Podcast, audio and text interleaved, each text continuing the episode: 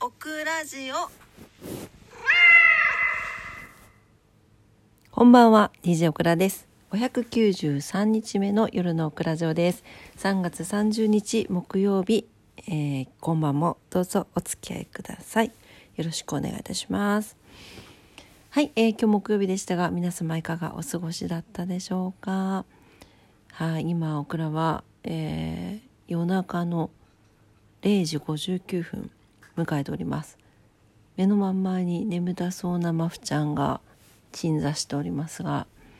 はいね、今日はねお休みいただいてましてね、ゆっくり過ごさせていただきました。今日はねちょっと、曇ってはいたけれどお天気もよくというか、雨は降ってなかったからね。で曇りだったけどそんなに暗くなかったのよ。そうだからすごくね気持ちよく過ごすことができました。でオクラ母がねちょっといろいろ買い出しに行きたいということだったので、もうねなんていうの、年齢もあって足をね骨折をしてで戻ってきてるので、一人で行けないわけではないんだけど、やっぱりねいろいろ買ったりとか荷物持ったりとかするときは一緒に行った方がいいわけですね。なんで付き添って一緒に行ってきたんですが、お買い物に野菜とか果物が楽しい時期になってきましたね。で今日はですね西区になるの沢良区で合ってるよね。沢良区のそれこそ七熊線、地下鉄七熊線の最終駅が、橋本駅っていう駅があるんですけど、そこにモールがあるんですよ。この葉モールっていうモール、その中に植木商店さんっていう野菜屋さんがあるんですけど、そこほんといろんな果物とか野菜とかいっぱい置いてて、で高くないんですよね。そうでそこに行きたいということで行ってまいりまして、でまたねいっぱいネギ買ってきたのよネギすごい安くて、なんかこうよく どの基準でまとめてあるのか分かんないんですけど、4本から5本ぐらいの感じで1束80円だったかな、100円か80円ちょっと思い出せないんだけどだったんですよ。でそれをネギね3束買ってきてまたネギキムチを作りました。1キロありました。1キロぐらいは結構ささっと作れるようになりました。はい、でもなんかネギって面白くって、本当にその素材の味がすごくネギキムチに反映されるんですよね。でだいたい切ってる時にもう分かるようになってきた面白いでしょ。こうネギをカットしていく時にこのネギがどれぐらい辛いのかっていうのが食べてなくても分かるようになってきて、何事もね経験だなというふうに思いました。今回のネギはちょっとね辛みが少し強そうな感じだったので、2か所あるんですよ、甘みを加えるところが。下味をつける時と、あとはそのなんていうの、コチュジャンソースを作る時で、そこで甘みをちょっと増やして調整するんだけど、そこでね調整しつつやったから、ちょっと使ってきたら辛みもねうまみに変わっていくんじゃなかろうかなと思いながらね。はい、そうでネギキムチ作ったよという話なんですけど、ともう一個ねタケノコが出てたんですよ。皆さんタケノコお好きですか？タケノコねでも出だしだっていうことでお店の方もねこれちょっとしか食べれないよ中の方っていうふうに言ってたんですが、オクラ母が買ってくれて下処理もしてくれてですね、タケノコご飯とあとタケノコの煮付けっていうのかな、煮たやつと、作って食べました。美味しかった。春が来たって感じよね。だいたいタケノコの旬は3月から5月っていう風に言われてるんですけど、まあでも初めの方はちょっと硬かったりするしね、今からの時期もっともっと美味しくなるんじゃないかなと思いますが、なんかタケノコって栄養面でもすごく魅力的ななんか素材なんですって、食べ物なんですって、知らなかったんだけど、でやっぱりタンパク質がすごく豊富で、カリウムとか食物繊維とかチロシンという栄養も含まれているそうなんですよ。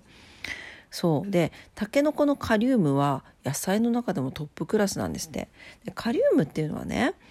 体の余分な塩分を水分と一緒に出してくれる、排出してくれる働きがあるらしくて、むくみとか血圧下げたいっていう人はいいんですってね。えいいよね。なんで大根も結構カリウムが豊富なんですって。でも大根に含まれるカリウムが皮を剥いて生の状態で 100g あたり 230mg なんだけど、タケノコはその2倍入ってるそうですよ。ねえ、すごいよね。あとはね、チロシン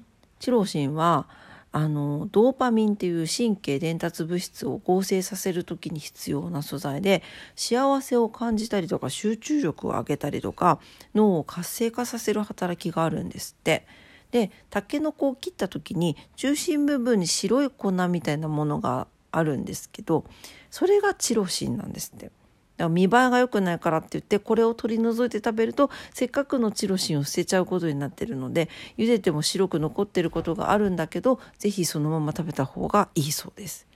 知らなかったね。うん、そう。あとは食物繊維がたっぷりだから便通を良くするっていうところはあるそうなんですね。ただなんかよく聞きますよね、タケノコ食べ過ぎちゃダメなんですって。で食物繊維をたくさん摂ることになるから、消化器官に負担がかかっちゃうんだって、便秘になるんだって、なったりと逆にねあるらしいのよ。でね、なんかどれぐらいなのかなと思ったら、だいたいタケノコね、1日に食べていい適量は穂先なら3分の1、根元なら3センチほどが目安となるって書いてあるんですよ。ちょっとじゃん結構食べちゃうんだけど、煮物とかすると美味しくてさ、結構食べちゃうんだけど、結構少なめにしないとダメだよね。ねえ、まあでもとにもかくにもタケノコはちゃんと下処理をすればえぐみとかもなくって食べやすくなるっていうことなのでね、はい、まあこうぬかとかでねとか、あとお米のとぎ汁とかで炊きますけれども、まあね、美味しいから食べたくなるよねそれは去年タケノコ掘りに連れてってもらって、すごいタケノコ、その時もなんかちょっとタケノコの刺身みたいなのも食べたんだけど、すごい刺身っていうかね、生ね、美味しかったの覚えてます。今からね、春野菜が美味しい季節になってくるよね。お野菜とかね、効率よくとって、健康に気をつけながらね、春を迎えたいなと思いますね。はい、というわけで、今日は春の野菜タケノコの話と、いつも作ってるネギキムチ噛んじゃったネギキムチの話をいたしましたね。なんか春のお野菜でおすすめこれだよとかがあったら、ぜひ教えてください。なんか目の前ちょっと爪研ぎの音が入ってますかね。